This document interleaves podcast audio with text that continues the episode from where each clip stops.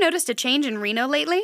I sure have. Well, then, keep up with the movers and shakers and unique people of Reno by listening to the Our Town Reno podcast, where we discuss helping each other out. New episodes play every week and feature real Reno stories told by us, the people who live here. Listen in. What's up, up in the mixers? We've got another ad from a friend of the show. And it's your friendly neighborhood toy store. KD Empire is your local premium pop culture and vinyl toy store in the Reno Sparks area. They specialize in designer figures, amazing anime merch. KD Empire carries many rare and limited pieces from some of the top artists and companies. They are located at 433 Pyramid Way in Sparks. For new arrivals, make sure you check out their Instagram, TikTok, and Facebook at KD Empire.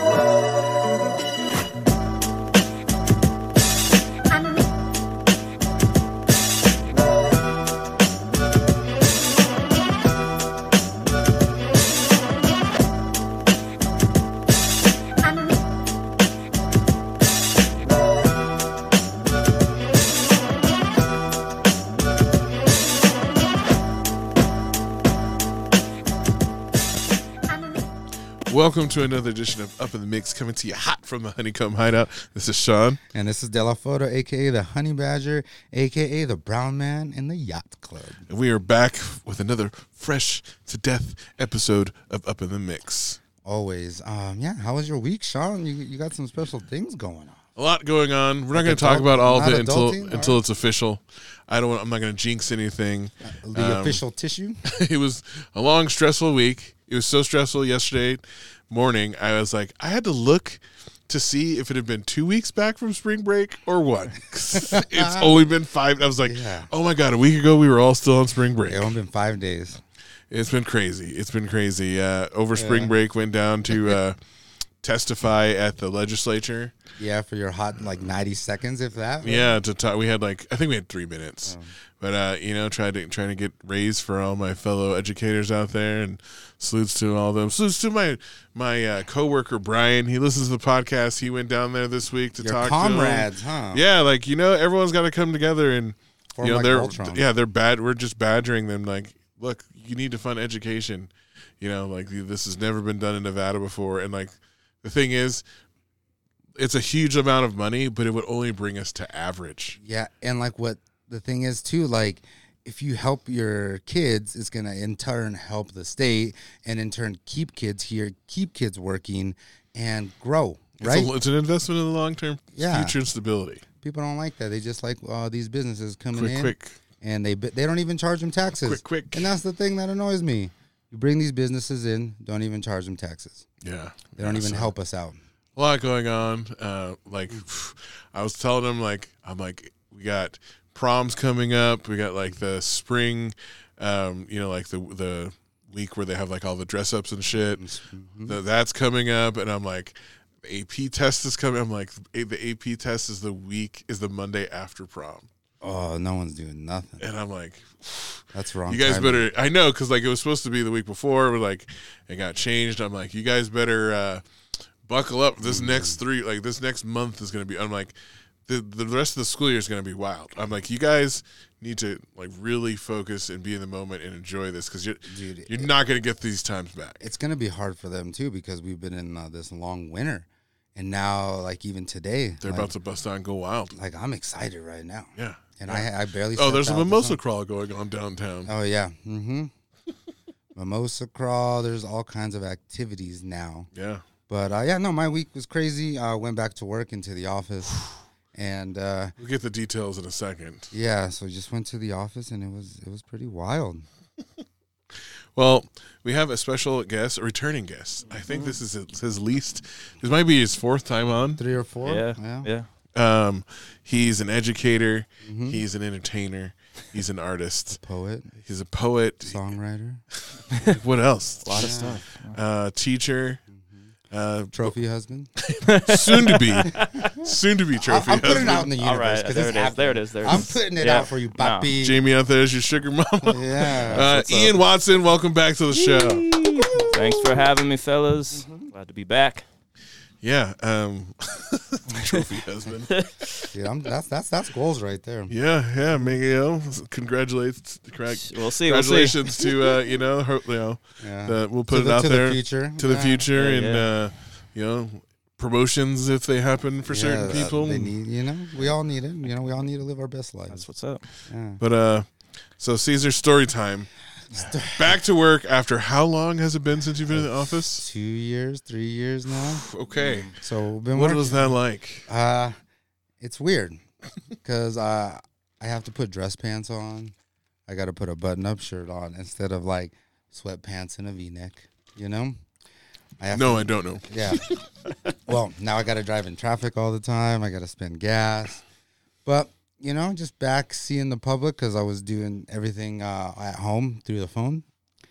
And yeah, you know, get in there. There's already, you know, a lot of people complimenting the beard, you know, because I've always been gone and hibernating, you know. There's, uh, you know, other Yeah, your coworkers haven't seen you in two years. they haven't seen me, you know, and the public, you know, getting a little feisty that Poppy's out in the streets again, you know, getting a little compliments from the lady. I told T Money that thing, you know, she's like, yeah, I can see that, you know, She just agrees. yeah, but you know, she know Daddy comes home, you know, you know, Daddy don't put his hat everywhere. What's that Temptation song? There's only one place where the hat goes, and that's where she's at. So, Yeah. but yeah, and just you know, being in public a lot, you know, It's a big adjustment for you. it is, Some of us been in these streets the whole time. Yeah. yep. and it's just like, man, I just want to go back to my house, you know. Uh, well, you know, maybe to get that balance back in your life, you know, or you're not No. at home so much. At yeah, least. and it's good, you know, seeing other people, other adults all the time. But sometimes these adults are not that type. I'll tell you that. Well, much. also the other side of this is Leia had to start preschool. Little- you don't get little to daycare preschool. basically you yeah. don't you don't get to spend all day with you know that little did, girl. They did rip the corazon a little bit, you know. Letting my baby seeing her, you know, and like she understands. She wants us home, you know, and but she understands. It's like dad has to go to work, dad has to do this, but I'll pick you up, you know, from grandma's later. But she just gets so excited when I see her too, which is tight, you know, and I miss her all day. Of course, mom does as well. And yeah, but you know, the thing is her being with other kids too, you Yeah. know, not just dad, because she's gonna, you know, she's already enrolled for real preschool in uh, August because she's gonna be four in May. So this is a good breaking in period Yeah. for her too. and my mom, Getting used to the routine. yeah, and my mom, she's just like, why don't why don't we just do it like I'm like I want her to be around other kids first, you know. Mm-hmm. I want her to like get used to it early, being around another adult that she has to respect, you know. But it is a little fatty out of the pocket. So. Yeah. And, you know, watch her how was it watching her walk into that, you know, walk away from her that first Yeah, day? it was it was pretty tough. She got a little little tear when Dad walked out. Little thug tear came out. Had to be strong for her, you know. and but it was also a weird snowy day too. So then Mm. then I got into the car into a stressful environment where no where no one can drive. The safe space not is gone. yes. And the streets the streets were ruthless that first day. Well, I'm, I'm glad. I'm sure you are glad to hear kids getting socialized going to preschool, right? It helps you in your job. Oh yeah, yeah. Because I think that's like the number one problem happening right now. Mm-hmm. Is like I'm noticing with my class, you know, uh, just their social skills are just not there. Yeah. Feral, No. feral I- fucking kids. Yeah, exactly. And I have to teach her too. They're not like cousins, you know, where you could just kind of like tackle. bu- them. bully him and tackle him. There's personal space. Poor Iain. Yeah. Iain, David, I feel sorry for you guys. You know. dominating. Yeah, and my uh, Tanya, she's T Money. She's like, I'm scared she's gonna get bullied. I'm like, you crazy? She she gonna be the bully. Uh, Look at her dad. She gonna be the bully. She's definitely her her father's daughter. Yeah, she gonna be the bully. You see how she acts with these kids? And like even in like when she was doing her little sports and stuff too, you know, she just do her own thing and like didn't. Honey care. Badger has no boundaries. No, that's why she's the baby badger. That's her. I'm like, look at my little baby badger run out She's gonna there. be out there like Charles Barkley, like dunking on fools. But I hope she wins the championship though. Sorry, Chuck. I love you, Chuck. Can't go ringless. No, no. Well, uh, I have a cres- question of the day. Oh, crushed. question of the day to get things on track. We've been chatting for a while this this morning. Um, What's your guys' favorite breakfast f- meal? Mm. Wow. When I go out and I like to test the waters of like a breakfast spot, how their uh, eggs Benedict are. So See how that's that- the barometer. Yes, see how the hollandaise sauce is, how they do the eggs, what they pair it with. That is my. That is the if you're on par or not. Mm. So you just got standards for this. Yeah. when I was a kid, it was uh, biscuits and gravy all day. That was the thing. So, but I'm you know trying to lay off them carbs. uh, I don't know. I've been trying to. tight. I'm trying to eat those high protein. Um, Can't just be a trophy husband out yeah, here right. Yeah, with, a, with a dad bod. Yeah. no, no, no. Got to hit them high protein uh, scrambles and shit. You know. No, and I like scrambles too because it's just you put whatever you want in there. Yeah. All the veggies, all the all the proteins. But you know what? If I see some chilaquiles, mm, I don't know. Sometimes it's game over. Depends where I'm at. That's I That's carbs. like That's, carbs. but I feel like that's a good like. Is this good breakfast food too? Mhm. Yeah. Chilaquiles, if they can do that. I see that on the menu, and I'm like, ooh, I might have to. That's just. What about you, Sean? What You do know, when I was younger, I, I felt like it was about the carbs, like waffles, pancakes. But now, I really love like a good omelet or like scramble hmm with some just just a simple scramble with some fucking delicious toast, some delicious Yeah. nice ass bread, and that's how I judge. It's like, Mhm.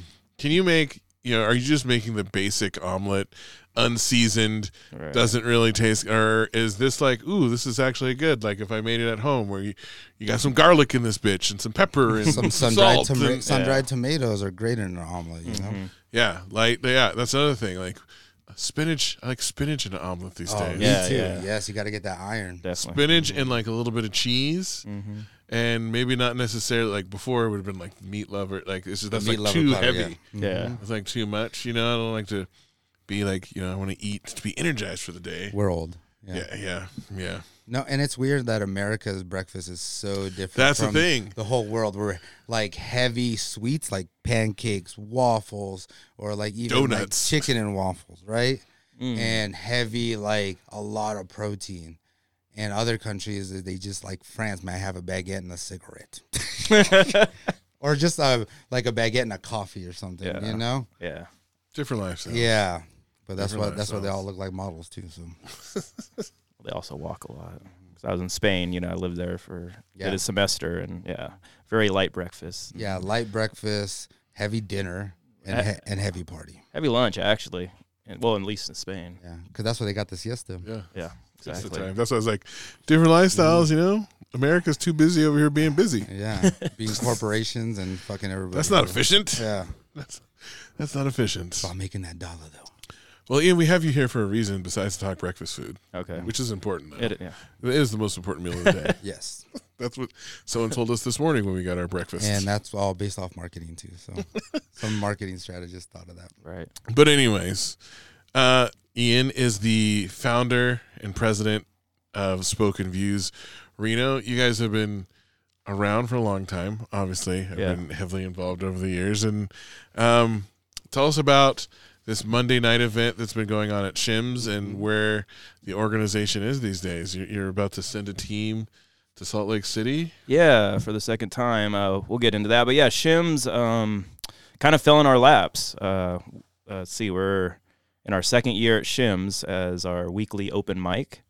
And uh, Oliver X actually was the one who hit me up and was, or kind of connected me with uh, Zach from Shims. And they're like, yeah, he's looking for like a, um, an event. I think they wanted to model it around um, MLK Day and I wasn't sure if it was like a one and go or you know. And then uh, sat down with Zach, and he's like, "Actually, I was thinking of doing like a weekly. Would you be up for that?" And uh, I brought uh, Jesse, who hosts Monday Night Poetry. Uh, shout out to Jesse.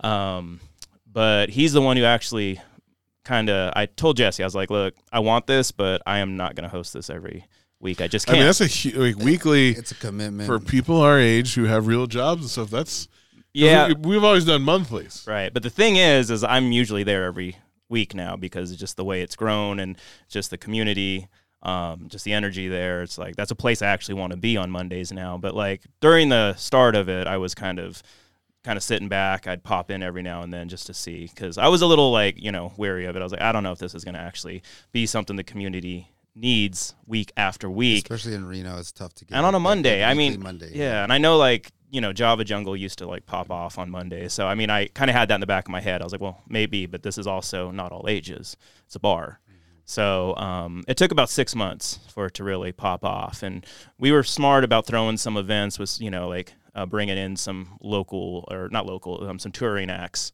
and kind of figuring out how to navigate that. Um, and it worked out well. Like uh, we had like a big kind of like a celebration, like Filipino poets, and that was like kind of that really woke us up to like, oh damn, we can actually like make this thing pop off because I think we had like 60 people. Like it was Oh dang. it was crazy. It was like I think one of the bu- busiest nights we ever had, you know. But um, my uh, old coworker, my my auntie, Auntie Jen, um, she came through with the pancit and the um, Ooh. lumpia. Yo, So, yeah. Um, so yeah, we we we made it a thing. So um, it's just kind of nice to have that too because we can tell artists or touring poets and stuff like, hey, if you can make a Monday work, we got you. Because I used to try to scramble to try to figure out, well, can we, you know, do it on this night at this venue? But now it's kind of like we have a weekly, and that that way it keeps doesn't keep me trying to find. Yeah, Where- where makes the send- job easier. Yeah, yeah. Yeah. You already have this standard Yeah. right there, and like you can plug and play. Yeah, and sometimes you know artists will say, oh, like. Uh, I can come through a Monday, and you're always like, "Ugh, a Monday," but now it's like, yeah, come through on a Monday because we got the crowd for you. So yeah, it's been dope. It's been really cool. And that first year, you guys did it every single Monday, right? You We- guys didn't miss a beat. No, uh, uh nope. Even on the holidays and everything, um, I don't think we've missed a Monday yet. I don't think we've had to cancel a Monday. I mean, there was, you know, a few Mondays where it was like The weather, five, six people. Like I think July Fourth, it was like no one came, you know. But still, we're there, you know. And that's the thing is like just that was the one gripe I had about doing the monthly at Holland is like, um, I mean, they were so generous, you know. Big shout out to Holland, but they would move us. You know, we would be promoting, and then you know, like every third Wednesday, and then all of a sudden. It's like, hey, we have a band coming in. Can you guys move? And I just, I'm not a big fan of like the inconsistency, and you know, because you you work month long to try to get a staple there, yeah. and then you get moved, That and then, consistency is key. yeah, and the people don't show People, up. people, because people know like, if I show up on a Monday, this is going to be going. Yeah, especially like you said, as adults too, like to have other people they they could schedule it ahead of time. right. And we had like people say, I I'm taking Wednesday off to make the event, you know, Right, and right. so people will, you know, um, move their schedule around just to show up. So that's dope. But um, yeah, I- I'm just it's been an amazing thing. It's like the next chapter, spoken views. It's a totally different kind of crowd and environment, you know. But it's it's wonderful, you know. Um, I'm really enjoying this this the kind of the the new beginning, you know, after COVID. Yeah, Yeah, especially with uh, the age difference between us who have been around and some of these younger, newer poets that are coming out. It's it's nice to see. Yeah, because those are the poets you want. Those are the ones that are hungry, the ones that got a lot of shit to talk, you know. And so it's really cool seeing that, you know, the perspective and just the energy and the, the, you know, you can tell they want this, you know. Where like, I mean, I still love the culture and love holding it mm-hmm. down, but you know, it's just like, man, you know, I've been doing this for a while. and like as an old head in anything, right? You need to nurture the future. Yeah. You, you need to give them a space, make sure it's comfortable for them. Yeah. Because they might be new to it as well, Mhm. and they're scared. Yeah. Uh, safe place and a place that's consistent, and they could do you know what they do, yeah, and eventually they're gonna get old and pass it along. Yeah, And like that's- someone did for you at one point. You know, Mhm. like yeah. pass that up, and pass that shit on. Mentorship is awesome. and that's like exactly why like going to the Utah Arts Fest is important because I want them to experience that. Because last year we were invited, like last last last minute. Um, the Vegas um, crew down there reached out because one of the um, um, organizers down in Vegas is an organizer at the Utah Arts Festival. So they were like, "Hey, we see you have a scene. Um, do you want to come and um, be part of the poetry slam um, that we have set up?" And they had like a team from Arizona, um, a team, the Vegas team, and a couple teams from Utah. I think there's one more I'm missing. Maybe there's two from Arizona or something. Um, but uh, so we kind of just threw the team together, you know, like last minute, and just kind of went with it. And it was cool. It worked out. But um, this time around, I wanted to make sure that we like held a qualifying slam, made sure that um, this new group was um, involved and has the had the opportunity to um, be part of this Utah Arts Festival because it's a great you know it's a great opportunity for them to get out of Reno to see what the other scenes are and to just kind of I mean as much as I'm a little I don't know uh, the slam culture to me as an old head is like I'm kind of getting over it but for these newer poets I think it's really important that they kind of um, get a taste of it. Yeah, because you're not a battle rapper no more. I know. Yeah, You retired from the game. Still can talk my shit, but uh, but you're not entering. You're not. You don't entering because you don't want to. You got you know you got enough uh, you not got enough heads on the wall. Like Yeah, Yeah, exactly. Enough, It's- enough it's- trophies. the, the swords the swords put away. Yeah, it's time to time to be the sensei now. yeah. Uh, so talk about the the Utah Arts Festival. You know, um, last you you said last year you guys went last last minute. This year you've got a whole new team going, and you you, uh, you know I was there for the the final the Yeah. qualifying One slam, and it was cool to see like Orlando and Elisa, like all these uh, old you know people who came out to support the the new team. Uh, like what's that what's that like and how has it been seeing I mean there's some of them are very young Iain they're Yeah. like half our age I know. I was thinking about that. I was thinking about that the other day. I was like, "Geez, I'm I'm I'm actually old enough to be some of these people's dad." yeah Um, like how's how do you feel like you know as in that mentor role that like you know they're I mean you're a teacher so you might be used to that but how like having adults look up to you like that way Yeah, no, it's cool. I mean, I, I just I don't take it for granted. I think it's really important to be that guiding light for these new um, poets and just um, kind of show them what's possible. You know, that's the whole thing. That's been my whole philosophy of Spoken Views. It's just like I know if we have a strong community and we work together, we can do like really big things. You know, I, I just I've always had a big vision for Spoken Views, and um, but it's just been you know who's going to take this serious who's going to be really dedicated to the art and you know just take a chance on it so um, yeah i'm just excited to see where this goes. Um, it's a you know the utah arts festival i mean it's it's a cool um, it's a cool way to just connect with all the other poetry scenes you know and the communities and kind of tell them yeah you know reno's here. We have we have a maybe go flex on a little Yeah. bit. Yeah, I'm hoping because I mean last last year, you know, I think we showed out well, but it still was um, a little shaky because it was kind of our first time, and we kind of had to throw something together real quick. I mean, we did a team piece with five of us, and that's kind of unheard of, and we wrote it together, which is also kind of unheard of. Um, I thought it was dope, but like the judges thought a little differently. They actually scored us pretty low, and that kind of like deflated our like you know Energy. energy, but the ladies stepped up and you know they they took the other three spots and um, they showed out well because they're really strong poets and got our scores back up but it wasn't enough to proceed.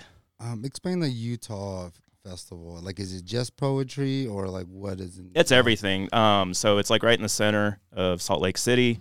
Um, it happens at the end of june. I think this year it's june 23rd to the 25th um, so they just they have like little stage areas like the little stages um, spread out they have a lot of art vendors um, and then they have like a bigger stages for like the bigger entertainment because like last year we saw lyrics born was one of the headliners um, so we got to experience that on the Friday night that we came in.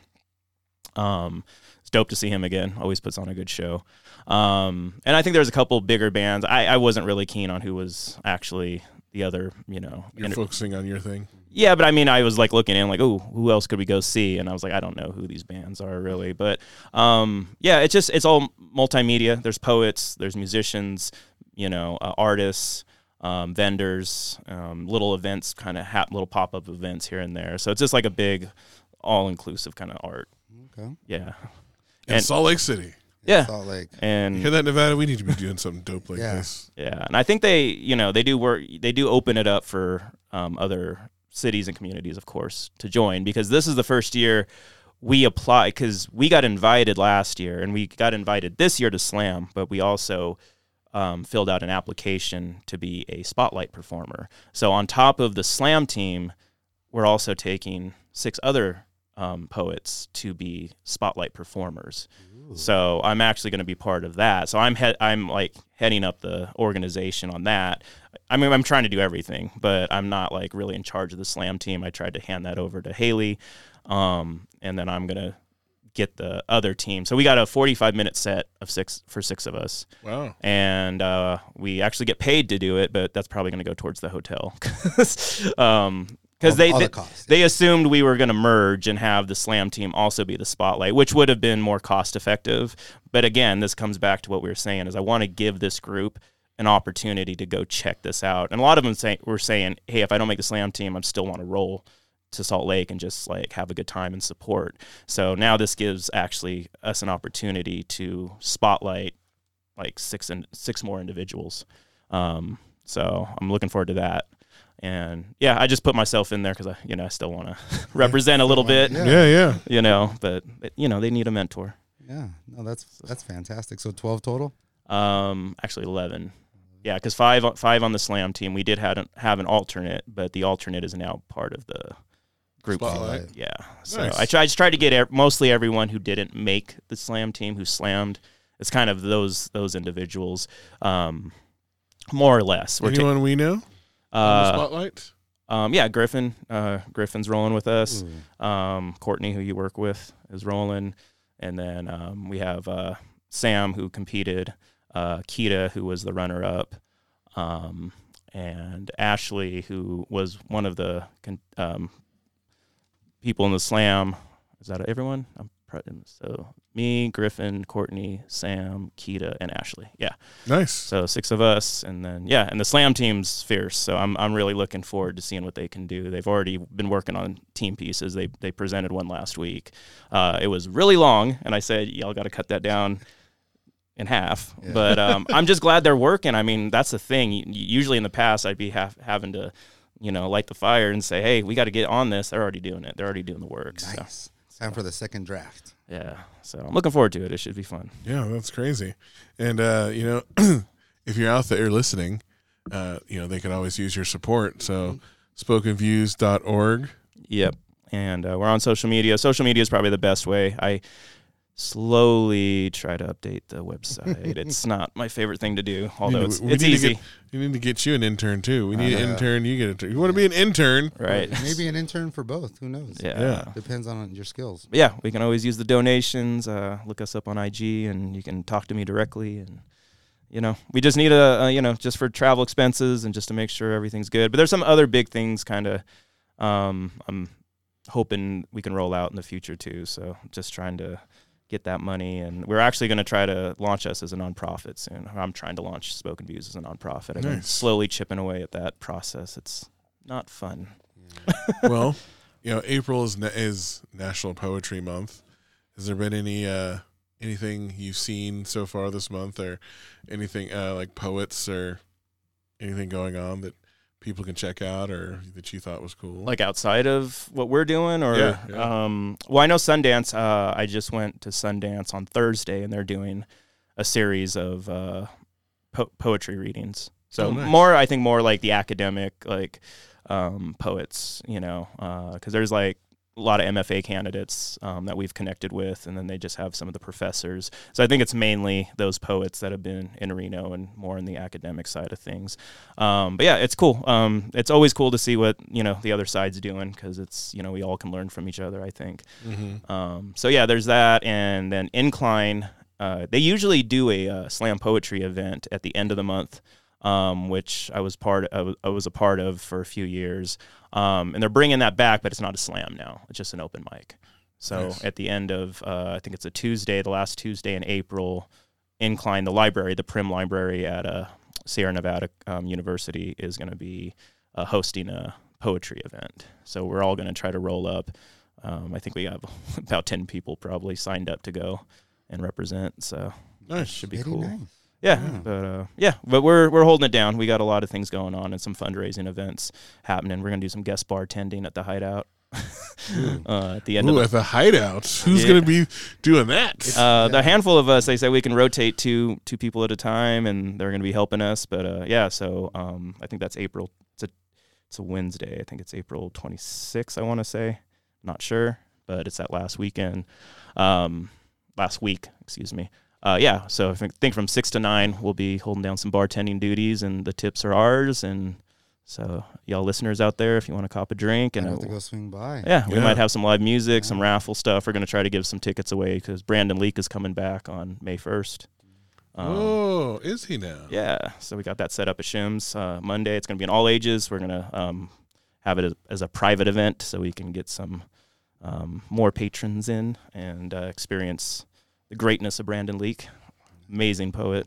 Yeah, that's. I'll, I'll definitely be there for that. Hopefully, you know, I don't have to.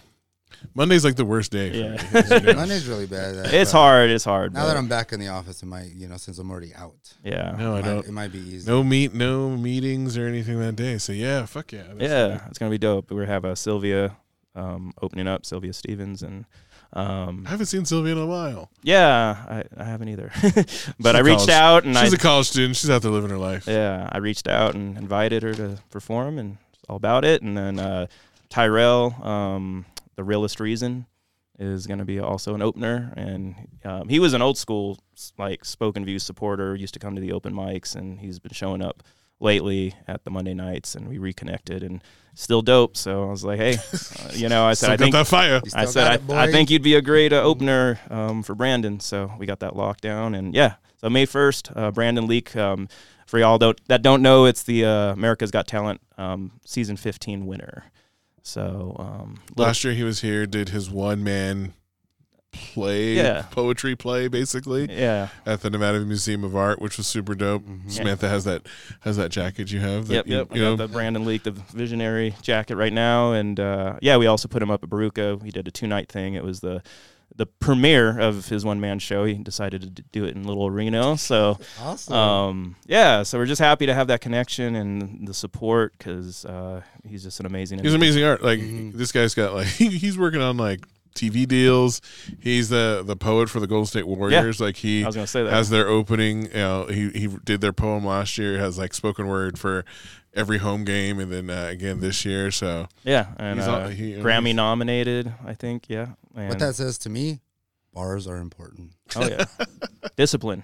Yes. Discipline. Bars and discipline. Because you know we booked we booked Brandon Leake Mm. before he won America's Got Talent, and that was wild because you know I, I get these emails from these poets I have no idea, but I'm like I check out their portfolio a little bit, listen listen to a little snippet of their poems, Mm. and I'm like, yeah, we can do this. And dude was dope, and year later he won America's Got Talent. And it's like that. yeah, you know you never know who you're gonna book and who's gonna I remember following. That was just wild. Like I remember seeing this guy in Reno with 30 people. right. So, at Yeah.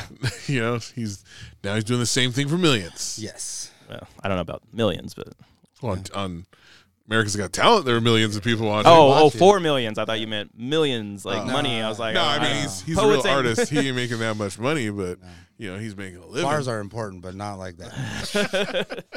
yeah. So yeah, should be cool. well, speaking of bars, Caesar song of the week. Look at that. Look at. It's like you guys, we- you like- guys see that, It's that like transition? it's like we've done it for a while. but uh, we're big friends. I've uh, go to the Yeah, yeah. with another album. Yeah, yeah, yeah, yeah. Static select. Yeah, yeah. Who knew we'd be what we are? I took the pain, made a living off of showing my scars. I see the people show me love, they be knowing my heart. No matter what, I'm waking up and I'm playing my part. I done been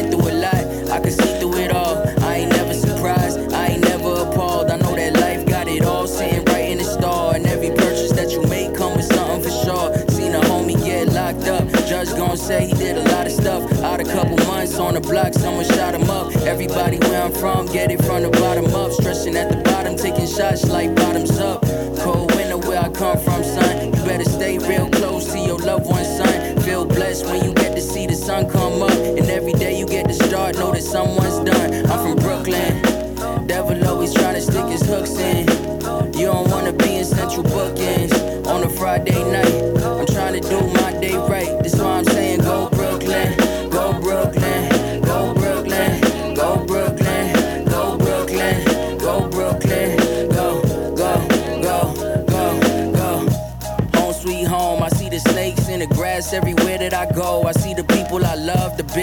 and hoes. I see the crabs in the barrel, I be watching them close. They do the most, it's a bittersweet thing. It's an energy thing, and the city don't change. It's the way you see things. Niggas gon' hate, that's a fact of life. I wanna love, I'm the last to fight. But if you want, we can smash your lights. For my son, I was sacrificing. you gon' see me in the afterlife. Still caught up in a ratchet life. I work hard just to catch these flights, so I feel no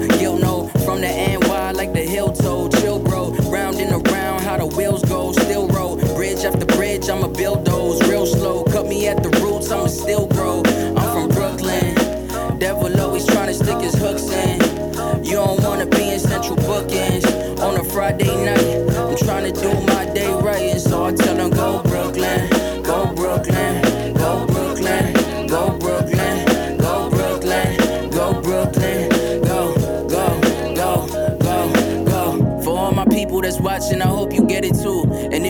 in the paper, I hope you read it through. Fuck them niggas, I hope you doing what's best for you. Envy is a killer, don't keep that energy next to you. I reminisce on the days when we would chill in the pub, take a train to the bush, smoke a blunt in the dark, and get away from it all. Sharing teenage thoughts and talk about what we got and talk about what we lost. It was simple then, a lot of crossroads when I'm looking through my mental lens. Mama said, Boy, don't be following with your little friends. Young niggas living like we think we gonna live again. Benjamins. Must come a time when the city take your innocence. Gotta stay alive, grow wise, stay vigilant. Clinton Hill nigga go around the world killing shit. Tell them where you from, I'm from Brooklyn. Devil always trying to stick his hooks in. You don't wanna be in central bookings on a Friday night. I'm trying to do my day right, and so I tell them go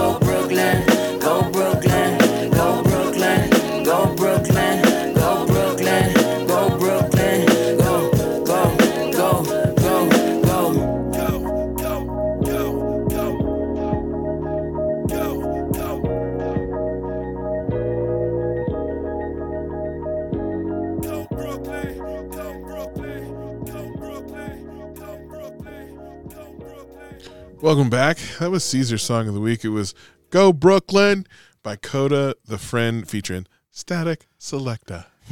Yeah, like he's very introverted, talks about just his life and things around him, which we love. And plus with the Good static, storytelling. yeah, static boom bap Mm. beat, like it's so good. So, so good. Yeah, check out that album too. What's the name of the album? Do you know that? Uh, it's the brand new one, I forgot. Okay, But they, they have another one before together as well. Hmm. Album cover's good too. But uh, yeah, what'd you think, Iain? You're a big fan of Statik Selektah. Yeah, that was dope. I, I love the beats. Yeah, I got to listen a little more. We were chatting during the song, but uh, it sounded dope. Yeah, listen to the whole album. To See a Sunset is the name of the album by Coda the Friend and Statik Selektah. I feel like Statik Selektah is just, he's hustling out here. Oh Like, yeah, He's making so many Dude. like collaborative albums. It's crazy because sometimes like you don't hear from him from a little bit, then all of a sudden it's like boom, boom, boom, Yeah. boom, like he has it on deck. yeah, with compilations Mhm. and And he has the show on Sirius all the time, you know. So it's just like busy guy, you know. And he's also father of a girl, which is pretty tight. I think he's hosting a Tracklib Beat Battle Challenge. They do that with like producers where they pick a sample and then they post it, and then all the producers have to. download it and see if they can flip they it, do. and then they win something like you know either uh, opportunity to record and get some money. It's pretty That's cool. tight. Yeah. Nice.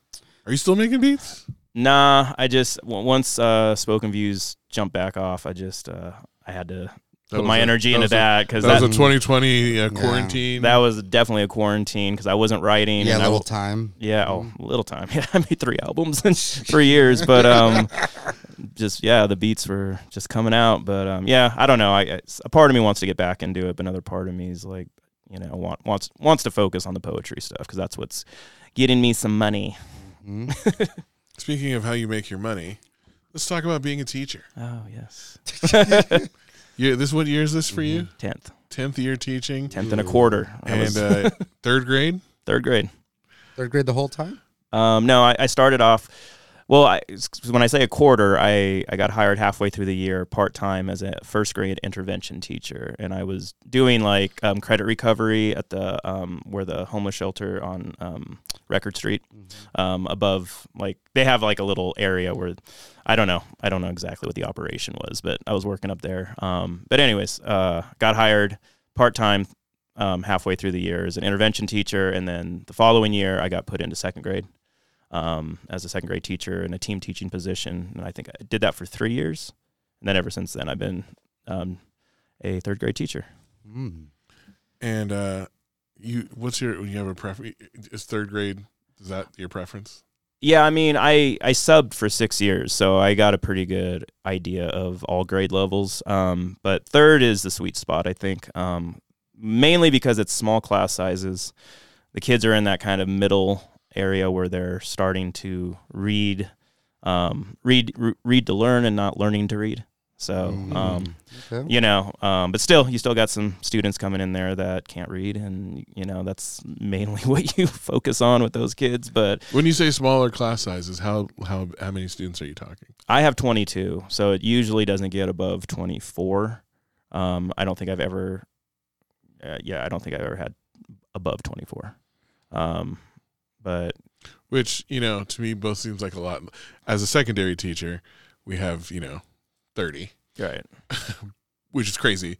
But like at your age, at that age, you know, twenty four does seem like a lot when you're trying oh yeah, because it's like how much they need. Like they're not autonomous. Mm-hmm. They, they, They need some focus. right, yeah, and I mean, I a part of me wants to teach fifth grade at some point. but just, to see Yeah, because I think like my teaching style and just the way my humor is, sometimes I'm like, goes over their heads. yeah, and yeah, I think I'd be better off with um, a little older of a group, um, just just the way I am as a teacher. But um, at that school, I'm not sure. It's a little little. it, it's big class sizes. There are only two fifth grade teachers. But also, you know, you teach at a Title One school, which has additional challenges. right.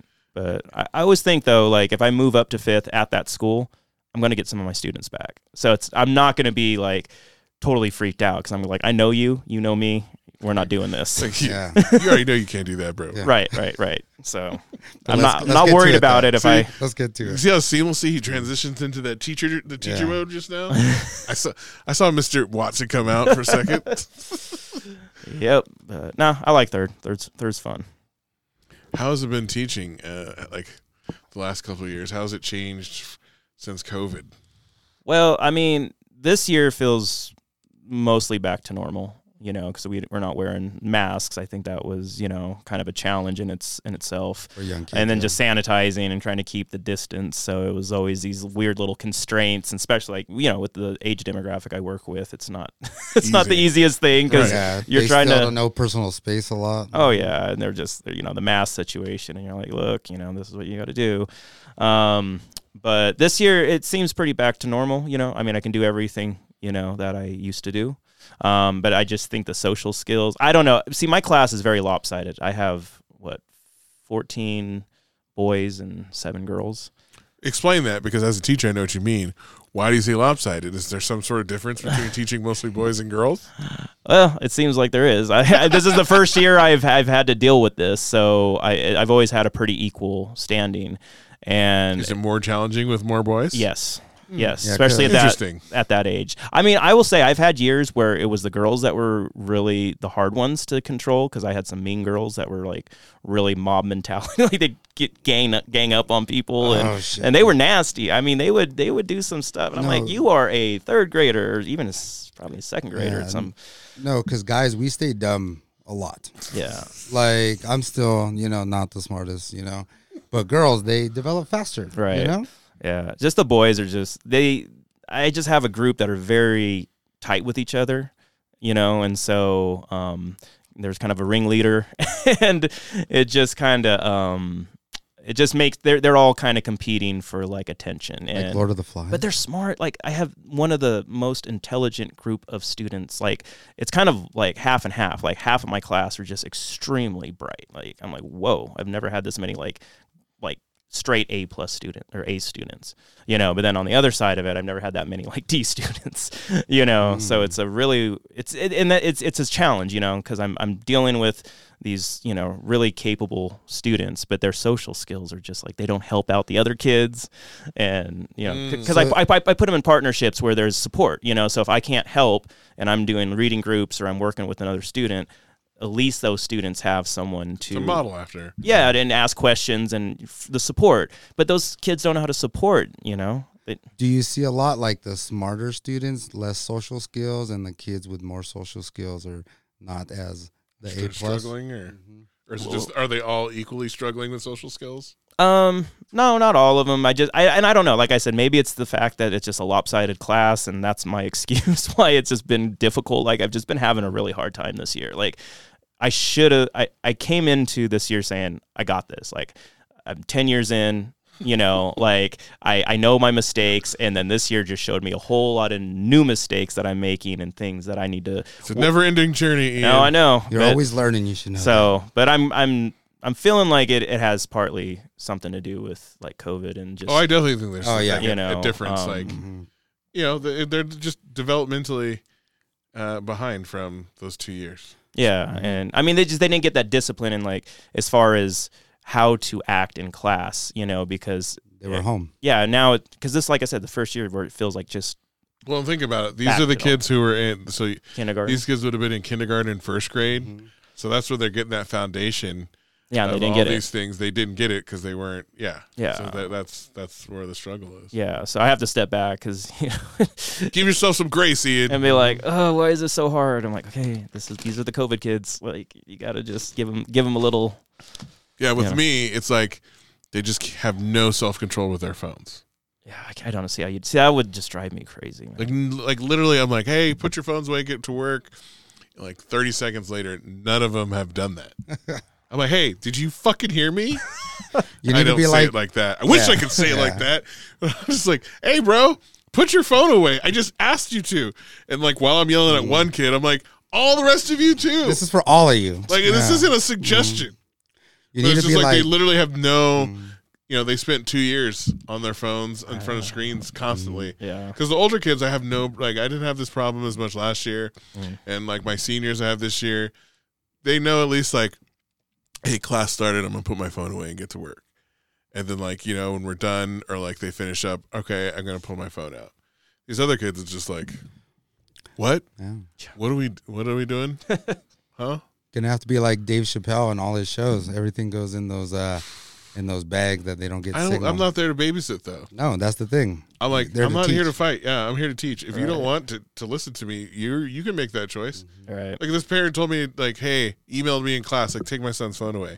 If you don't want him to have a phone, you take his fucking phone There away. There you go. You're not the parent. I'm not his parent. If he's in my class, you know, if he doesn't want to listen, okay. Right. Like I told him to put his phone away, he chose not to. This is a, I'm this kid's 16 years old. I'm not going over there, bro. Give me your phone, and then having to deal with all that in the middle of class. Like No. you discipline your child. That's not my job. His his his discipline in my class is failing. Right. So like, And that comes from the house, right? like, I'm just gonna give him an F in citizenship, and he's gonna do terribly in class. 'cause He's not mm-hmm. paying attention. Yep. That's how this works. Yep. And then we're gonna have a conference and it's gonna be a full circle If you have a problem with it, perhaps you should intervene. Exactly. Don't be soft ass parent. Yeah. Yeah. See, that's the big thing. I think in third grade we got to deal with more of the parent parent drama. Mm. You know, either they're they're overly involved or they're not involved at all.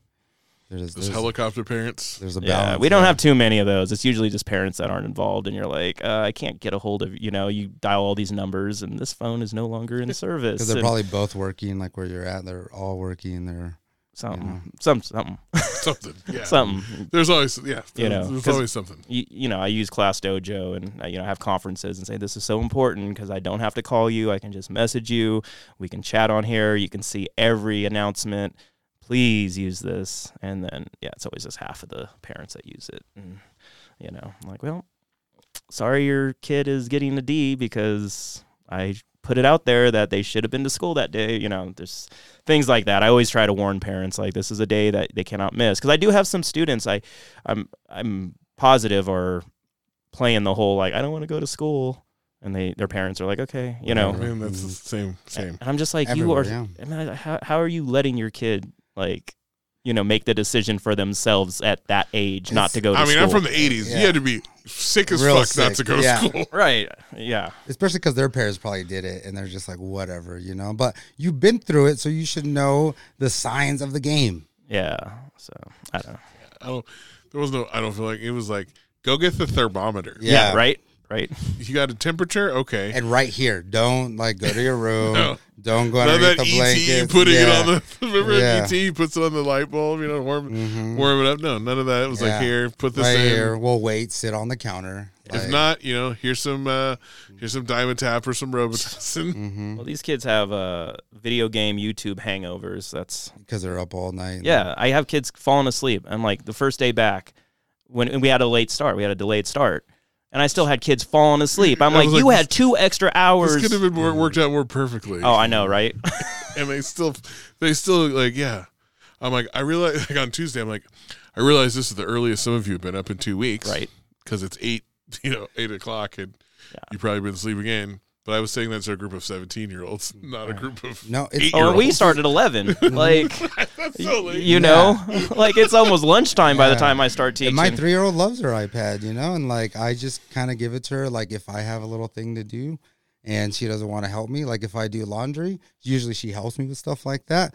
But if I like doing like photo work or whatever, then the iPad here it comes. So. yeah. I mean, I get it, but it's just there has to be a cutoff. Yeah, there ha- can't be all night. Yeah, and I've had, had that- unlimited. They just can't even be unlimited access. Yeah. because they don't have the self control. Yeah. No, no. What 'Cause- child does? Exactly. Yeah. Because It's eat like putting a plate of candy and being like, candy uh, or breakfast. "There's candy. You can have it whenever you want." And as much like, Yeah. Right. there's the candy to be there all the time. Yep. Then they got stomach aches and Yeah, they're throwing and it up will be it will refill itself. Yes. const- So no matter how much you eat, there will be more. hmm Yeah, be like a fucking dog. Uh. it gets into the food, just eats itself, so they can't eat anymore. It just got the itis on the ground. Yep. Can't move. Mhm. Jeez. That's what I tell them. I'm like, you guys are. I'm like, I've never done crack, but I imagine that its control over you is the control your phones have over you. Yes. Like you are literally addicted to your phone. Yeah. Mhm. Like, what do you mean? I mean, I told you to put it down, and, And it's can't. still in your hand. Do you realize it's still in your hand? Look, look at your hand. The phone's in it. Wow, did you know that? Uh, see, I'm so happy I don't have to deal with cell phones. Like, I've yeah, I'm like over it. I'm like, I'm not making an announcement. I told them last semester, I'm like, if you're on your phone too much, I'm just gonna give you an F in citizenship, and I'm gonna put like in, I'm gonna throw you under the bus to your parents. Like when when it comes um, your your grades bad, when I contact them, I'm gonna be like, they're just on their phone too. much. Like this one kid, I'm like, told his parents, he's on his phone all day every day, and I'm not gonna waste my energy. There's 28 other kids. I'm not wasting my energy trying to get him to put his phone away every day. Exactly. He knows it's supposed to be put away. If he's choosing not to do it, or if you can't do it, I'm gonna focus on the kids who can. yeah. Yeah. Learn how to take it out early too, kids. That's the thing too. Like, you can't do whatever you want. And that's what I tell them. I'm like, you guys are sophomores, Mhm. so you guys have been effing around, and now you're about to find out because the the consequence for your action is like this is why you have a bad grade in class. I've been telling you this every day, and now this is happening, and I'm sorry that I'm not sorry, and you know this, but this consequence will force you know some more consequences upon you Like summer school. and change your Mhm. behavior. But this is how it has to work. This is, you know, this is behaviorism. You're facing the consequences of your behavior and the bad grade. Your parents getting mad and me, you know, emailing me, me emailing them, telling you, you know, why are your grades bad. Yep. I'm sorry, but I'm like the older my seniors. I don't have to go through this with because they've already learned this lesson. That's good though. That's good that you can see that change, or at least see the. I mean, do you think it's going to get better? Uh, I don't know. We'll see. I mean, do you? I mean, do you think it gets better, or do you think just because of the circumstances? in my experience over the last few years, the phones has gotten worse. okay, because when I was teaching middle school, like we had a, you know, they were, I had a policy where like I didn't mind them having their phones because they could control, like they had self control and understood like you can't have it out all the time. There's a time and place for it, and the, for the most part, that's how my seniors are. Okay, Like if they're doing independent work or they're reading, if they want to put their headphones in, whatever. But if I'm talking or, or you know, lecturing or we're taking notes or we're having a class discussion yeah, or they're working with someone else, you can't have your phone out. gotcha. Okay, And, you know, I shouldn't have to be teaching 15, 16, and 17 year olds that. No. They've had their phone forever. Like they should have learned these lessons earlier. So, you know, I'm still teaching them that, that, and they, you know, they've, yeah, I, I think that's the, but I think that's a consequence of COVID. They Yeah. probably had the, they were in middle school when they should have been learning these things and they didn't. So, right. Yep. whatever. Good old backlash of COVID still Yeah. We'll be dealing with it for a while. for a long time. Mhm. But uh, yeah, you are you excited for the end of the year? Oh, jeez. I am. I am. Yep. We're just going into testing season right now. Oh, I forgot yeah, about what that shit. saying. Yeah. Oh, I don't miss that. Oh, that's right. It's Yeah. April. Yep. We got MAP and we do SBAC? SBAC coming up, and This is what used to be my least favorite part of the year. because we start because they start SBAC in third grade, so we got to go through all that. And man, the rules of SBAC are just like as it applies to every grade level, and it's just ridiculous. Like trying to you know with the third graders, you know, it's like they're gonna go to the bathroom and discuss their test. You know, we have to, but we have to like chaperone them down the hall. sign out and everything. Well, well, no, we have a proctor, so the proctor walks out. So there's two of us in the classroom, and then they will accompany them to the bathroom and just you know. How just- many weeks uh, do you think a year do you have? You guys have standardized testing, like between map testing. Three. Do you guys do three times a year map testing? Do you do fall, winter, and Yeah, we do. year? Yeah, um, yeah, three times. Um, yeah, so map is pretty easy. I mean, it's just only two. We do math and reading, um, so we do that in like a week. So that's three weeks, you know, each season. And then SBAC goes on. Um, we have five tests that we have to uh, give to the students. to the third graders? yeah. So, three, three weeks. um, what's that? You said three weeks. No, I'm just saying like spread out. So Oh, like, so like you know, the fall is only like we only, it's But only still, two days. It's thought a it was whole, together. still like a whole week of testing. Yeah, Yeah, I mean, that's it's still a lot. It's two days. Because I'm trying to remember back in the day. No, we didn't have that shit, when, especially in third grade. Yeah, but SBAC's crazy because SBAC can like that test can take the whole morning because there's really no time limit and they have to finish it. Um, so yeah, we Just we- sitting there like yeah, and we and we can't like we can't Do grade. anything, yeah. We can't like be on our phones, you know. I mean, it is the most boring thing in the world. you We have just to got watch a third grade cheat or not stop them from cheating. Yeah, it's like that's the thing. It's like all these rules apply. I don't know how it is in high school. I've been I've been kind of curious. Like, why why is there any desire to cheat on SBAC? Does that affect? they don't have SBAC in high school, They don't. Oh. so it Oh, only goes through eighth grade. oh, okay. I thought it. because high school has the the proficiency. Mm. No, the, the you have like district finals and stuff, and See, that's what I don't get. I'm like, why is SBACs like why why is it such a big deal? I mean, I guess that's how the school gets their ratings. yeah, and- it's all about that's it's all about Rating uh, is the money, fucking right? stupid no child left behind shit for like rating the schools and yeah, 'cause like standardized testing. Like it's so fucking bullshit. it's dumb. man. Yeah, because it doesn't affect my job. and the it kids doesn't don't aff- give a shit. I know, and yeah, I- especially when they get older. Like by the time they're in middle school, they're like, we never even they don't even see the score of it re- until like way later. They don't give a shit at all. and we barely examine it. I mean, we get our kind of results at the in the new year. no one does. The state just looks at it and they're like, oh, and they give you a grade based off these tests, so that they can say, look, we're holding them accountable. Mm-hmm. Like it's such a fucking pyramid of bullshit. Yeah, and then they just put us through all this crazy like training and just waste our time with these, you know, this is how you have to do it. This is what happens when this happens, and like it's this big mm. serious thing, and it's it's just, But then if nobody sees it, you know, like they're gonna say, "Oh, we're doing okay," but nobody sees. All they see is the score, and they're like, oh, you're a two star school. Like this, you know, you guys got to do all this extra shit. That's how. Well, you I know. mean, it, it, it basically affects the principal more than anything, right? Because can't their job be in jeopardy if Yeah. like the test scores are just garbage? or just like stagnant. Yeah, Mm-hmm. but like you know, at the the higher up you get, um, like those teachers are under a lot of pressure, like especially ELA and you know the uh, science or what- whatever test they're because they add science at some point. Like in middle school, they have Hmm. add science too, and Yeah, no, we, we do science. I think I don't know if it's in, just in fifth. I think it might be just in fifth.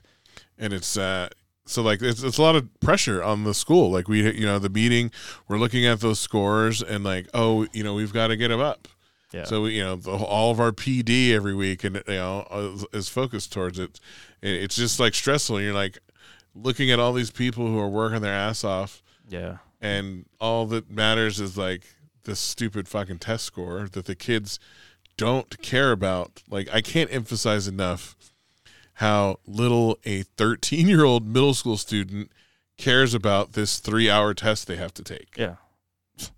I don't think any student cares about No, it. I it mean, doesn't affect them at all. it doesn't really affect them yeah, but it wastes their time. but it's, it, they look at it as a waste i and like and there's like algorithms because like some of them would be smart and just try and like go through it hella fast right. but then the test is like shuts down and then i have as the teacher have to go Yeah. over and like restart it and tell them the test knows that you're Mhm. what you're trying to do if you keep and then like they keep doing it and every single time there's like a It's like when your phone locks, like, oh, okay, there's 90 second pause. I have to go over there, da da da, you know, reset it again, and be like, stop doing this. I know, I know. I'm just gonna put the letter C. Like it doesn't matter. Like you have to finish this, and there's no way to like cheat your way through it. No. Well, and then the writing part though, that's the scary part sometimes because they actually have to like write a report. You know, and I have some students who still can't read or write like independently. But that's your fault. Yeah. No, it is. Yeah, it totally is because the That's what the test said. said, Like Yeah. that's your fault, Iain. yeah, yeah. Should have got should have done a better job. Mm-hmm. I mean, we get some students that haven't been in school, like haven't been in school for two years. Three Uh, years. I actually got a student like that this week. How many okay. years? They're like, oh, they haven't been in school in a year and a half. Yeah.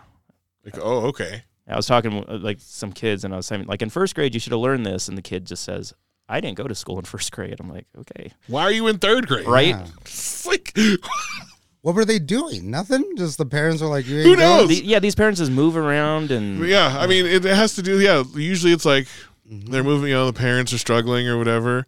But at the same time, it's like, so why are you in this grade? that's their age. They should be able to pop right in, and That's not how this works. That's not how any of this works. nope. Uh, But yeah. it's all the teacher's fault. Always. Never anybody else's. No, not the parents. Fuck you, pay me. Give me a raise. Give me a raise. I will do this. You know, I, like, are you close to burned out? I still love teaching. Yeah, I mean, I've, I've, I, I, I will admit, I have thought about other, um, you Of know, course, paths of teacher- of, any car- teacher. of career. If a teacher tells you they haven't, they lying. yeah, Yes. but you know, but then again, I'm like, man, the the breaks are nice. The um, you know, there, there's a lot of perks. You know, the the benefits are great. You know, so they're just Well, they're, they're well, Their benefits. they're benefits. I mean, I you know, Not everyone first gets- time I've had benefits. This is America, so not everyone gets benefits. No. though. Yeah, so I'm just saying is like there's a lot of you know there's some positives, but also I'm just like He said first time like he's a new teacher. Did you pick up on that? Yes. Iain, you've been teaching ten years. You've had benefits for a decade. yeah, oh, benefits are good. Stop no, acting like they're new. no, I know. I'm just saying is like it's you think about that, you're like you That's know, how they got us thinking though here in America. Like mm. this is some great thing that we don't deserve. Yeah. I know. I Everyone know. else just gets this shit. Like insurance, you know, you That's have what to I'm saying. you have to work hard to get a great insurance win. Yeah. Nah, everywhere else. Well, we can all have this. But I don't know. Yeah, I, I was quite. I was like, can I make it another what what 15 years? Is yeah, that- I got 14. yeah. yeah, you're a year. Uh, you got a year on me. Well, that's the thing at my 15 job years. too. Yeah, 15. Are you gonna? Did you ever buy any years? or- I, you know, what, by the time I could afford to do it, it was too expensive that's, to do. that's how they get Yeah. us. yeah. Because It's, my my, it's my, super hard. my aunt was telling me she because she was a teacher, a retired teacher, and she's like. I'd advise you to buy some years. She's like, Now. do it now. I'm like, I don't have that money. Yeah. Like, When I I, first was I don't have two teaching, I was- thousand dollars like just laying I around. was that so I can- poor I could barely afford my apartment. Yeah. How am I Yeah. supposed to be buying retirement? because Yeah. they they'll take it out of your check or whatever, and like yeah, yeah. So like my old supervisor, she's like, I bought some, which is awesome, but we might get a raise, so I might stay. like now in year 11 i could afford to buy how much it would have cost in year one but now that i'm in year 11 Mm-hmm. it's way too freaking expensive for me to buy how much it would cost now yeah. So I don't know. We'll see. We'll see what happens. yeah i'm always like you know what it's, you know it's just i'm like uh i'm like lebron now it's just year by year Yep. we'll see you know uh, i'm still loving it this year hopefully next year this time i'm still loving it but you know every once in a while you know i go che- check over at the job board and you know the state or so or unr one of these other pers affiliated uh, oh yeah, that's places. the thing. Is like just look for in what has PERS. PERS. Yeah, exactly. Mhm. like i could be doing some mid-level office job making the same amount of money Yeah. where like there'd be no stress i could just show up every day and do the bullshit thing Everything stops at five. So Yeah. i'm not No, I feel you. fucking waking up at three in the morning to go to the bathroom thinking of like a lesson plans and shit like what i'm gonna do the About grades and like Yeah. te- and parents you how gotta am I gonna to. how am I gonna fucking do this? Like, or, Mhm. you know, reach this kid. And I'm laying in bed at fucking three in the morning. Like, all right, go back to sleep. Yeah, that is the perks about my job. Five o'clock is done. You know, except a lot of micromanaging going I'm, on. sit, I'm sitting in the shower, like, oh, this is a great idea. Like, Yeah, oh man, I just I, I'm I'm fearful for the grade level coming up. But this year, they this class they told me last year was they're like, oh, you're gonna love this group of kids. They, you know, they were just hyping these kids up, and I'm like, this is one of the toughest years I have had. And you- like every year they're always like, "This next group is t- the worst group ever," yeah, and I'm like, "All right, bring them on." yeah, we'll see though, because that's the thing. Like, I'll I'll go into it being like, oh, here we go, and then they probably won't be as bad as I think, but we'll see. They never are. We'll see. Well, let's uh let's take our second break. Um, my song of the week this week, "Come Through and Chill," Miguel featuring J. Cole with Salaam Remi. Susan and I did a spotlight of uh, some of our favorite producers this week. So Salaam Remi is you know one of my favorite producers. So uh, listen and enjoy to this beautiful song.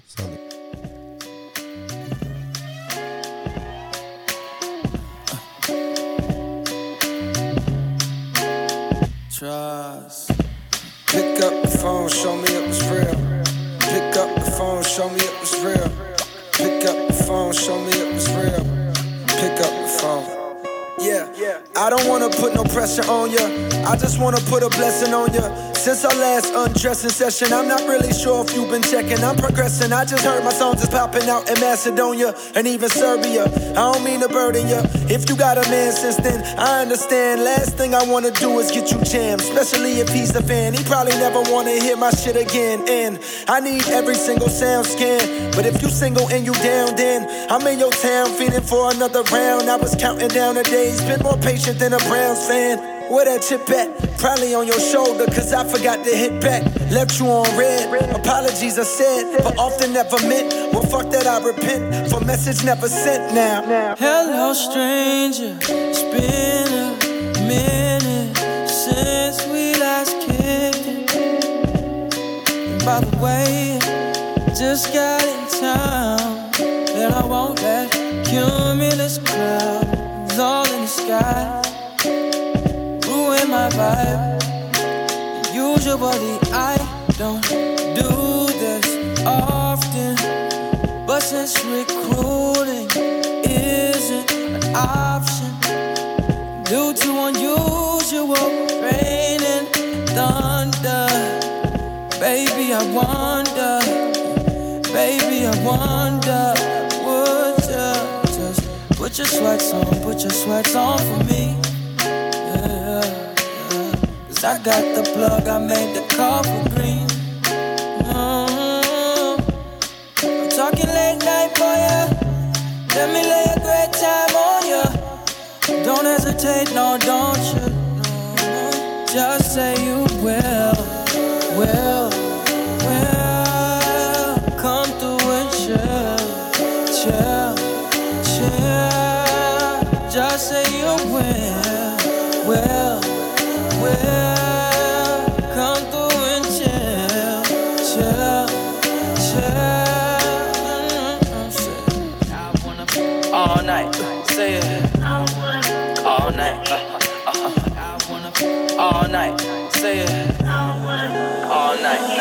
Stranger. Babe's been waiting. Just as I recall, ass is still amazing.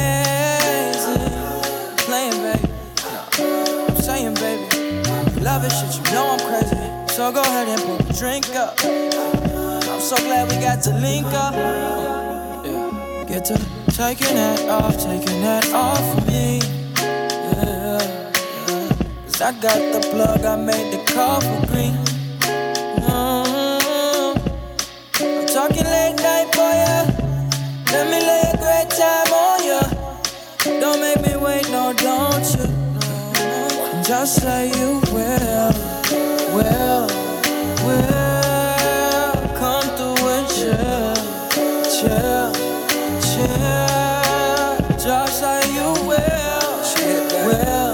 a good song. will. Come through and chill. Hey, Gooch, can I tell us some real shit? Yeah. In case my lack of reply had you catching them feelings. Know you been on my mind like Kaepernick kneeling, or police killings, or Trump saying slick shit, manipulating poor white folks because they ignorant. Blind to the struggles of the ones that got the pigment. Lately I've been stressing cause it seems so malignant. I need to feel your essence in my presence if you with it. I guarantee you won't regret you did it. Just say you will, will,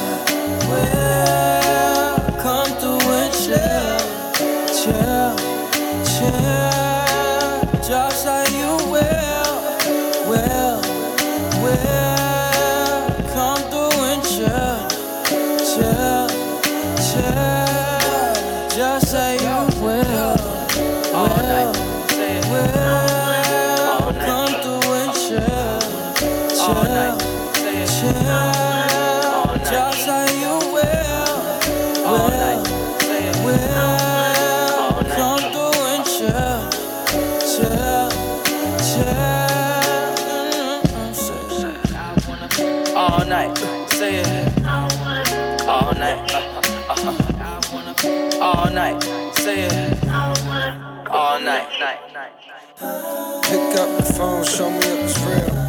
Pick up the phone, show me it was real. Pick up the phone, show me it was real. Pick up the phone. Yeah, yeah. Welcome back, guys. That was Sean's song of the week, and it was "Come Through and Chill" by Miguel, J. Cole, and Salaam Remi. Yeah. Oh, I mean, what can you say? It's a fucking beautiful song. Production smooth. Super good um, production. Salaam Remi, very smooth with like the jazz influences, obviously Mm-hmm. on his production, and then when you combine that with Miguel, silky smooth voice, Mm-hmm. and then J Cole, With who never takes who never takes a, a verse off. Yeah, I would be scared to put him on my track if I was rapping. And this album, War and Leisure, uh, from 2017 by Miguel, I was listening to it and this song came up and you know, I played it on. But it's got Rick Ross, Travis Scott, um, a couple other features, you know, uh, Kali Uchis. So it's uh, it's a great it's a great Yeah, album, and uh, you know Miguel. Ladies love Miguel. Yeah. he's got that silky smooth Even- voice. Wasn't he the one who like tried to jump from little part to another stage to another stage and s- landed on a girl? Mm-hmm. Hurt himself. Oh, Yeah, And her. and her. she was probably all about it. yeah. I was gonna say that's a good story. Yeah, I caught Miguel. or Miguel landed on me. With my neck, With my and whole face. body. Yeah, that's my face. Mhm. Uh, all right, it's time for the meandering questions, Iain. Oh boy. We've done this before, Meandering and you're about to do it again. Okay. Yes. First question: Are you ready? Uh, we'll see. Drum roll. Uh, most satisfying thing seeing all these young poets compete at events you started. The most satisfying. What's the most satisfying thing as you as you see the the fruition of your years of hard work? Um, I just think the growth and the fact that they they trust the organization, they trust that it's a safe spot, and you know, I mean, they walk away and they say it's it, they need it. You know, it's like therapy. It's something that is just it's it's bigger than just showing up and just reading poetry. It's actually finding a community that supports them that they feel part of. You know, and that's just that's the most amazing thing to me is just like I created something where people feel safe at and where they feel like they can grow and um, find their people. And let loose their creativity. Yeah, it's it's beautiful, The outlet of creativity know. is important. Yeah, and yeah. they're, and they're dedicated. You know, it's not like they just show up one night. They they want more. You know, and that's that was the thing with having a weekly. It's like wow, you're coming back every Monday to do this, and even if you don't, re- even if they don't read, that's the thing. I remember at Holland, you know, it was just poets watching poets for the most part. We now we've developed this thing where yeah, there's some poets that might opt out to read, but there's actually people that show up just to enjoy the night. Mm-hmm. That they're actually audience members that just show up and chill, and that's wonderful. Enjoy that energy, even though they're not part of it. Yeah, exactly. All right, the next one. Bars or beats? Bars, bars. I'll say bars. Yeah, and just being being a poet and a writer. I mean, I'm It's all. all about the words. Mhm. It is. I mean, I, I I love a good beat. Don't get me wrong. Don't get me wrong. I mean, but I I love good lyricism. Nice. That's why we're friends. Next question: What's the worst part about being a teacher in these trying times? The pay and the up. lack of respect. Straight up. It's Straight always up. our fault. Everything is our fault. You know, especially with just the bullshit the government, you know, these government institutions are pulling and threatening us, and oh, you guys are grooming, you know, like everything is Grooming like, kids. yeah, we're grooming kids, and we're Bro, I can't even make your kid put away his fucking cell phone. Yeah. How the fuck do you think I'm brainwashing him to be indoctrinated to think what I think? it's like, oh, or oh, even geez, have the proper tools because you guys still need to like do. If I could control, if I could brainwash your child, don't you think they'd be getting straight A's? Yeah. And I wouldn't be sitting here telling him to put his goddamn phone away for the fourth fucking time. yeah, or having parents eyeing my like Alice Walker poster in this, you know, in the corner, like, oh, like why do you have that that fist and that quote, you know? It's like, sh- sh- fucking stupid. it's like, it's like people yeah, get shook yeah, yeah, because they don't know because they weren't educated, right? exactly. Full circle. Yeah. Who would have thought? Uh, tribe or De La? Ooh, wow, got, got me there. Um, you know what? I'm gonna say De La, Dela. Yeah, I've been, you know, now that the catalog's back out, and I just I- I, made a whole de la playlist, I had a feeling. and I saw you when you got out of the car oh, wearing geez. those. Oh, I had a feeling. Y'all need okay. You can't see this, but on feet to, today. De La, Let 'em De La know. Photo has the uh, De La 2's highs. yeah, nah, I got fucking. I knew it. I knew it. I knew it was going to be a tough question for my man's over there. yeah. But I knew what he was choosing. yeah. R.I.P. Dave. But yeah, nah. I just I've been revisiting their catalog and I've been buying their vinyl now. Like now that I can. I can't wait till June. Stakes is high.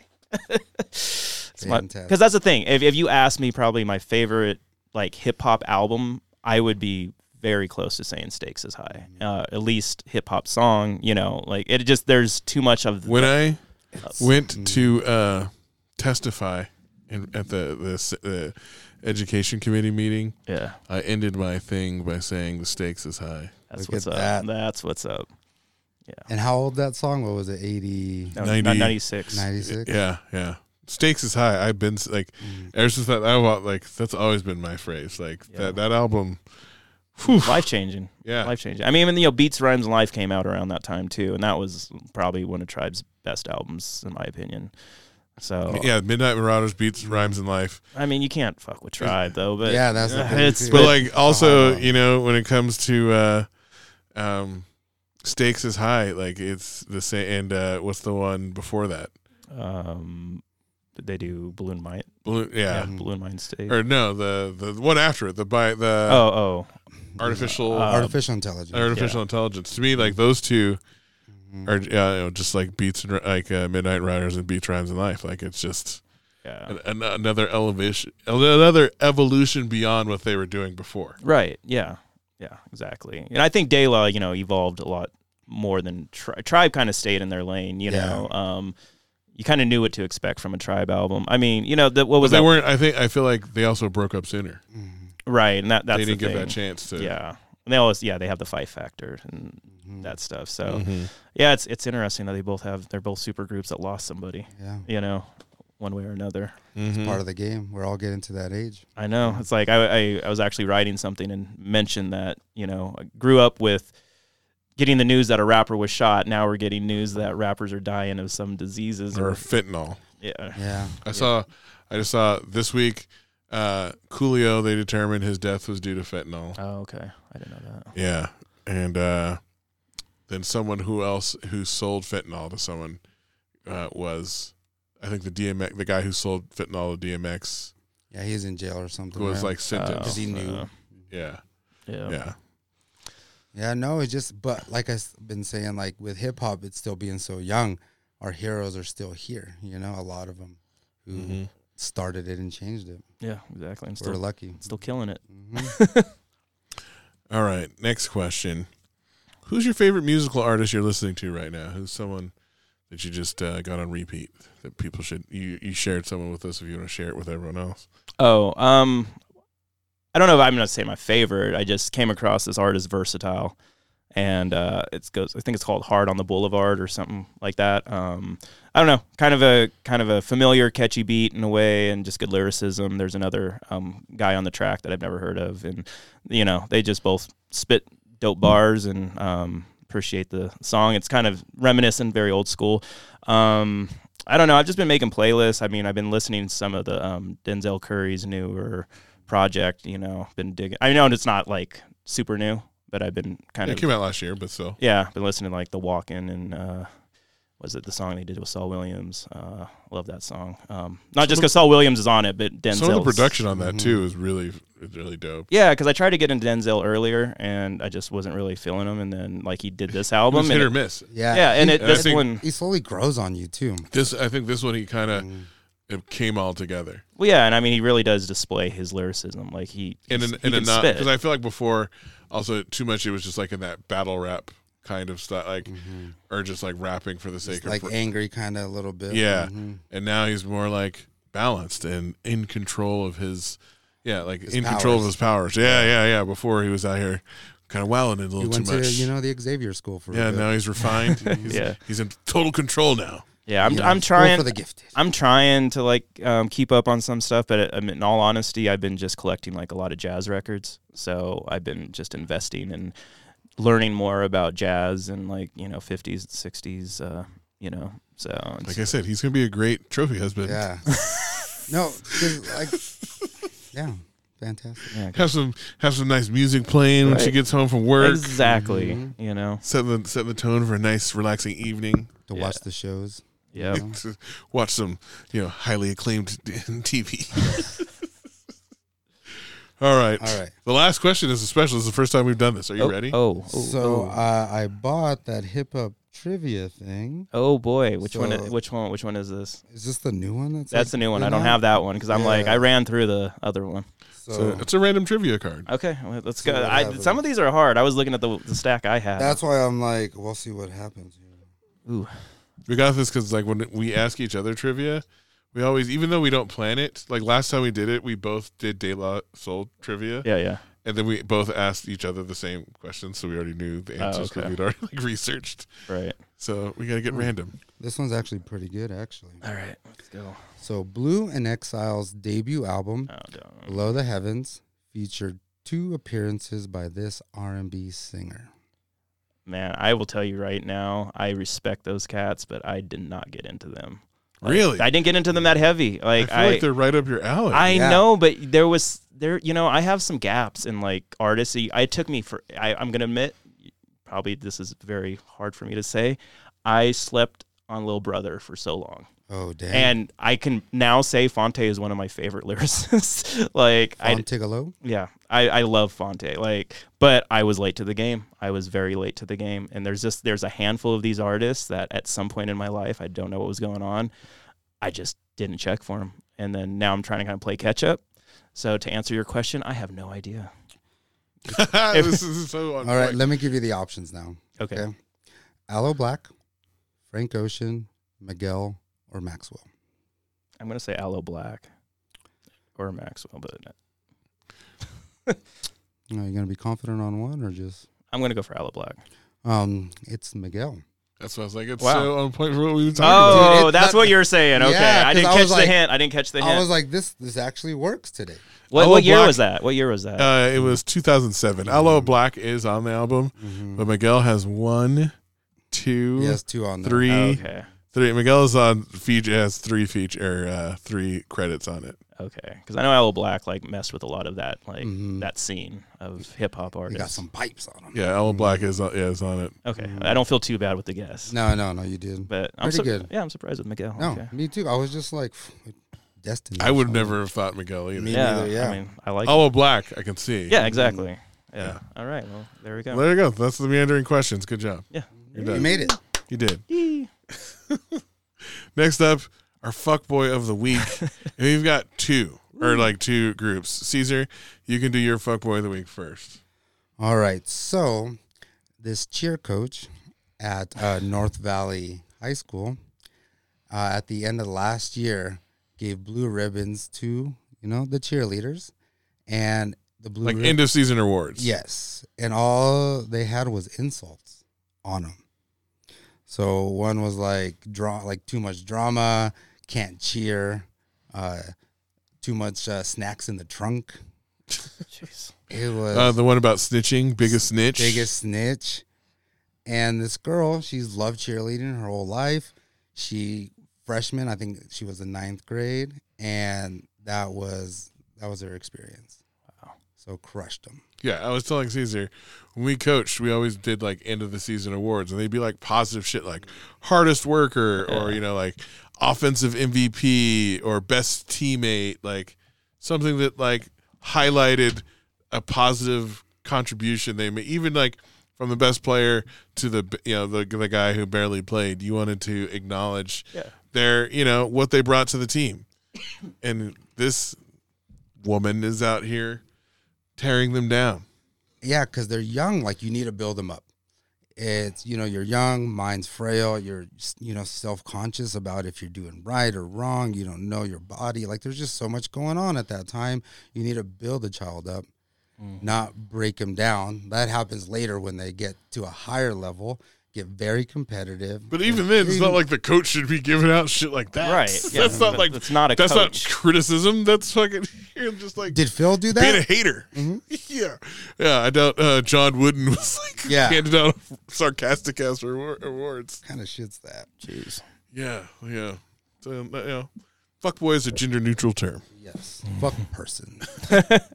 My Fuck my fuck people of the week are Tennessee Republicans who expelled uh, two members of their uh, legislature for protesting after the school shooting, where the you know the shot up the school. So they had a big protest, and two of the legislators, three of them participated.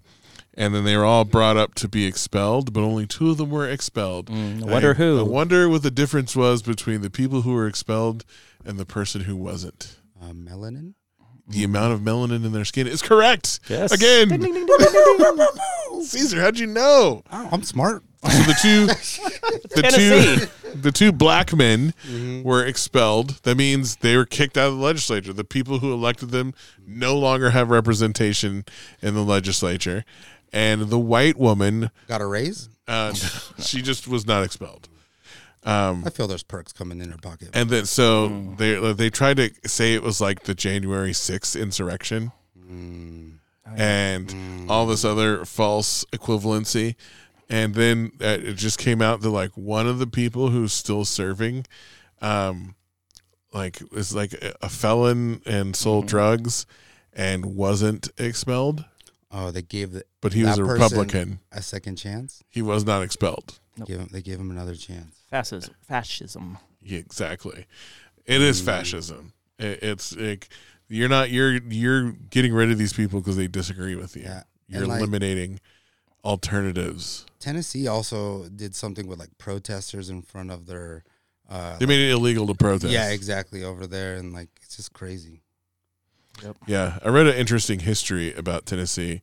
Um, Tennessee tried to become the people who live there, what's what's now Tennessee, uh, when the America, like after the Revolutionary War, they tried to become their own state, and uh, they didn't get enough uh, votes from the other colonies to become their own uh, their own place. Mm. So they, they tried to to leave and become their own country, but then like Virginia and the other uh, colonies around them were like, "No, you fucking owe us taxes," and uh, so they weren't able to do that.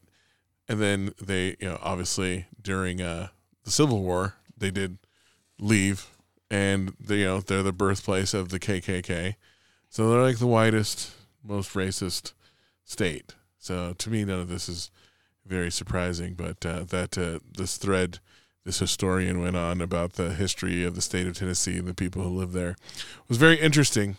After he po- he posted that, I'm like, oh, You gonna you gonna change the order of your states? they now? might have to, you know, Tennessee. Let's see, where was Tennessee ranked? Yeah, I've got them right here. They're ranked 46.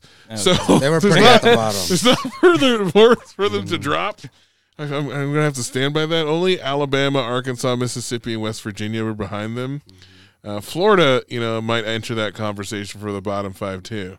So uh, I don't know though. You know, Yeah, because Florida, they're trying to uh, get people to register for blogs and media, so they can't uh, talk shit on their government. and then some state just uh, instituted genital inspections for Oh, kids yeah. who try and play sports. saw that. Really? to make sure there's no transgender children competing because apparently that is a huge problem and they're, that they're trying to solve. And it affects you.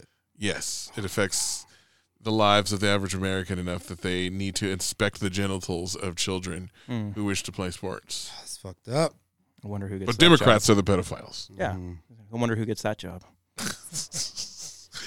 Uh, I have several bad jokes to insert here, but I'm going to refrain from in- insulting anyone's Oh, political or religious beliefs. You think you think you can spend that money and time and you know Effort on solving actual problems. yeah, like education. Nah. No, I mean the Republican prop. The Republican Party is really good at creating Mm-hmm. um, problems where there's none, and then solving them. Like when you guys uh, were working from home, and Oh, then yeah. they had to spend money so that everyone could go back, to work in Yeah, offices exactly. because that was a huge problem. Yes. Um, I don't. I'm not sure what the problem was, but I'm told it was a big problem. People working from home. Pant pant sales went down. Yeah, office. You know, so it's like who wrote this article? An office building, an empty office building. Yeah, like, Ah. who, who made this problem? Real estate agents whose whose business properties are sitting empty because people aren't working in them. Exactly. That's probably why. Yeah, because they probably own the building. Yep. Mm-hmm. Well, before we go, Iain, how can people who wish to support the team going to Salt Lake City or Spoken Views in general, what can they do? Let us let the people know. Um, the best thing you can do is either attend a Monday night um, at Shims because we're there every Monday, and you can uh, donate to us directly there.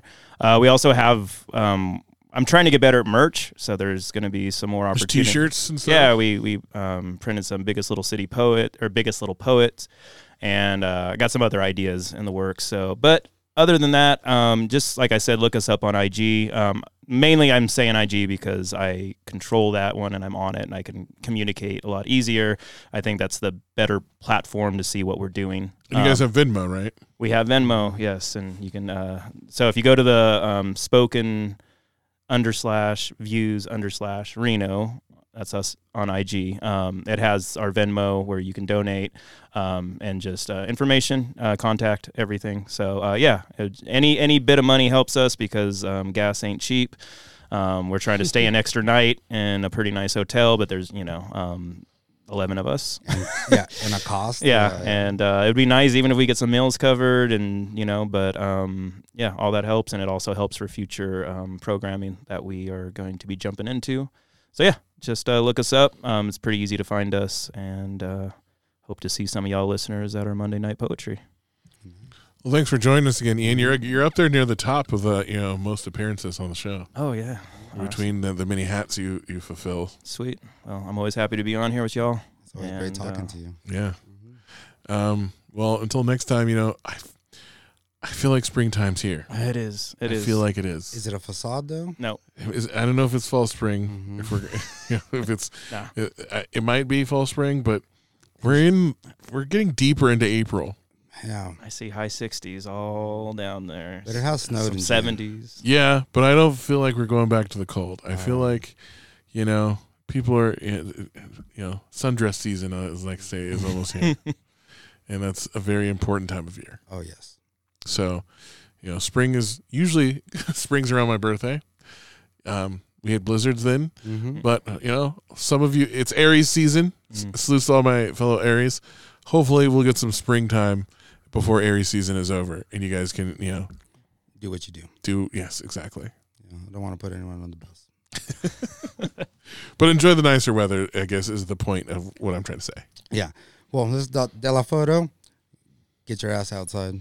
The sun's out. Get get that vitamin D in. hmm Enjoy while you can, because who knows what will happen. But let's hope for the best and stay hydrated. Peace.